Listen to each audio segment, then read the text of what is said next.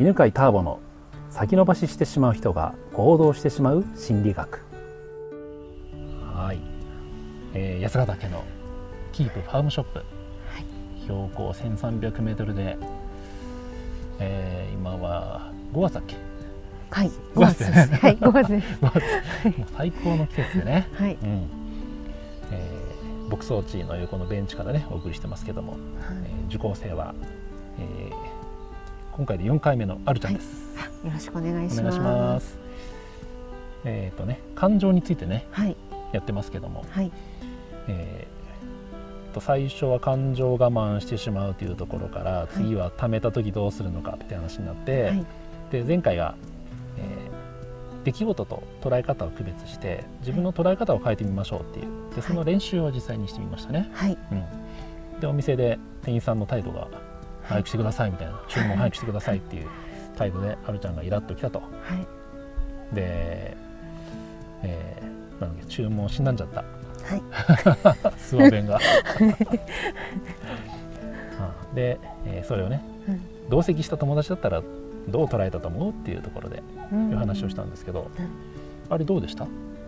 そうですね。その時に、うん、そのイラッとした感情を持ってると、うん、なんか忘れてたつもりでも、うんうん、こうやって今聞かれて話すと、うんうん、こうイラっていう感情が残ってるんだなって思いました。いいねいいね。そうなんだよね、うん、そう怒りとかの体験を怒りのままで終わらすと怒りの感情というのをずっと記憶しているので、うん、特にかあの感情あ記憶ってね感情の強さで記憶の強さって決まるんだよね、う。ん、だからすっごい悲しかったことって、はい。まあ、強く印象に残ってるし、すごい嬉しかったことも残るんだよね印象にね。はい。うん。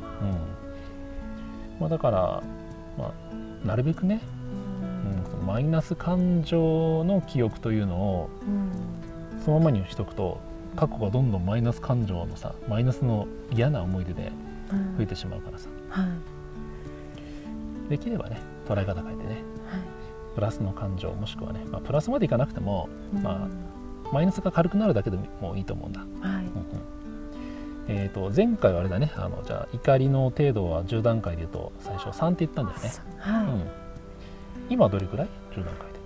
1くらいです、ね、1くらいだよね、はい。うん、そうするとほとんど残ってない状態になるからね、はい、そうするとなんかなんとなく毎日が最近楽しいなっていう気持ちになってくるわけ。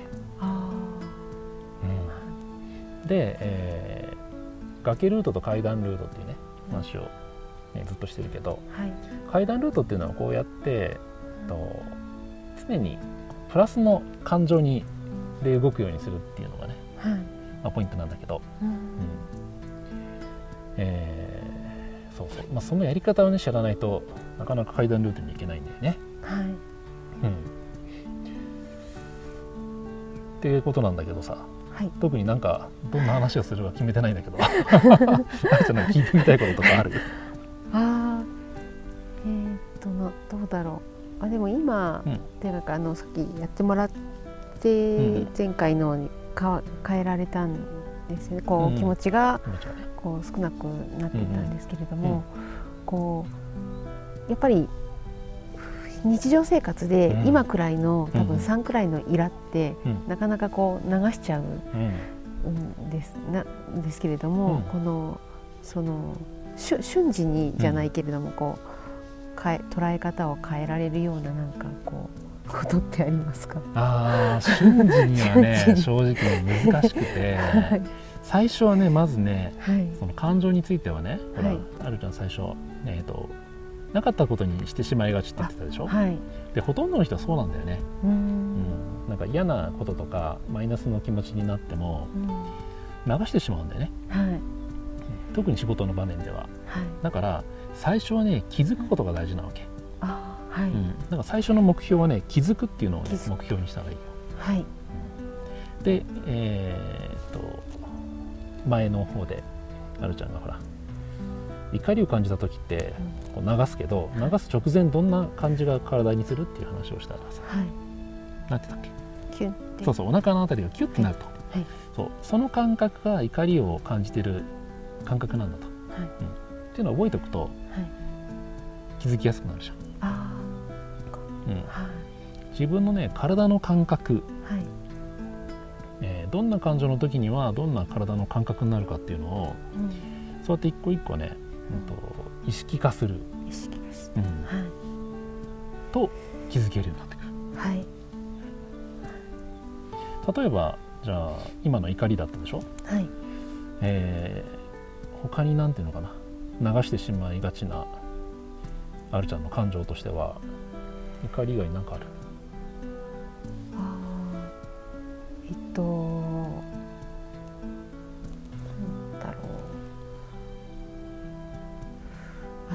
自分の、うん。なんだろうす好きなこととかややりたいことっていうのも、なんかこうずっとなん仕事をしが主っていうことで流してきたので、うん。そういう自分の好きなこととかそういうことに対する、うん。なんだろう注目するものもうんうんあの割と遮断してきたかなっていうのは。うんおおなるほどね。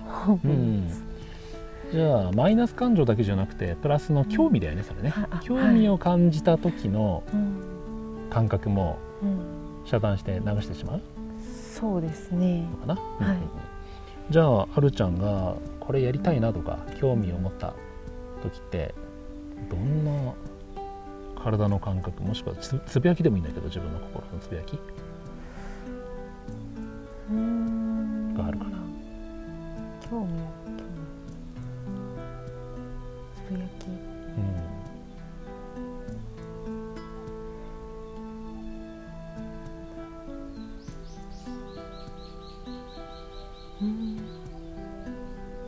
よくわかんよくわかんない。よくわかんないよね。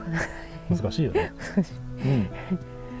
そうしたらでもねそれってあの、むまあ、よくあることで自分の普段さそういうやりたいことがあった時の感覚って意識を向けてないから気づいてないだけなわけ。うん。で今一回質問されたでしょ？こうやってさこうやって質問されたじゃんあどういう感覚って言われると頭で覚えてるからうん。次はね気づけると思う、はい。うん、だからまずは観察をしてみること。はい。今回の、えー自分のやりたいことを見つけるとかで言うならば。はい。で見つかったらばあこういう時に私は、えー興味を感じてで興味を感じた時に私の体とか思考はこんなことをつぶやいたりとかはい。するんだって。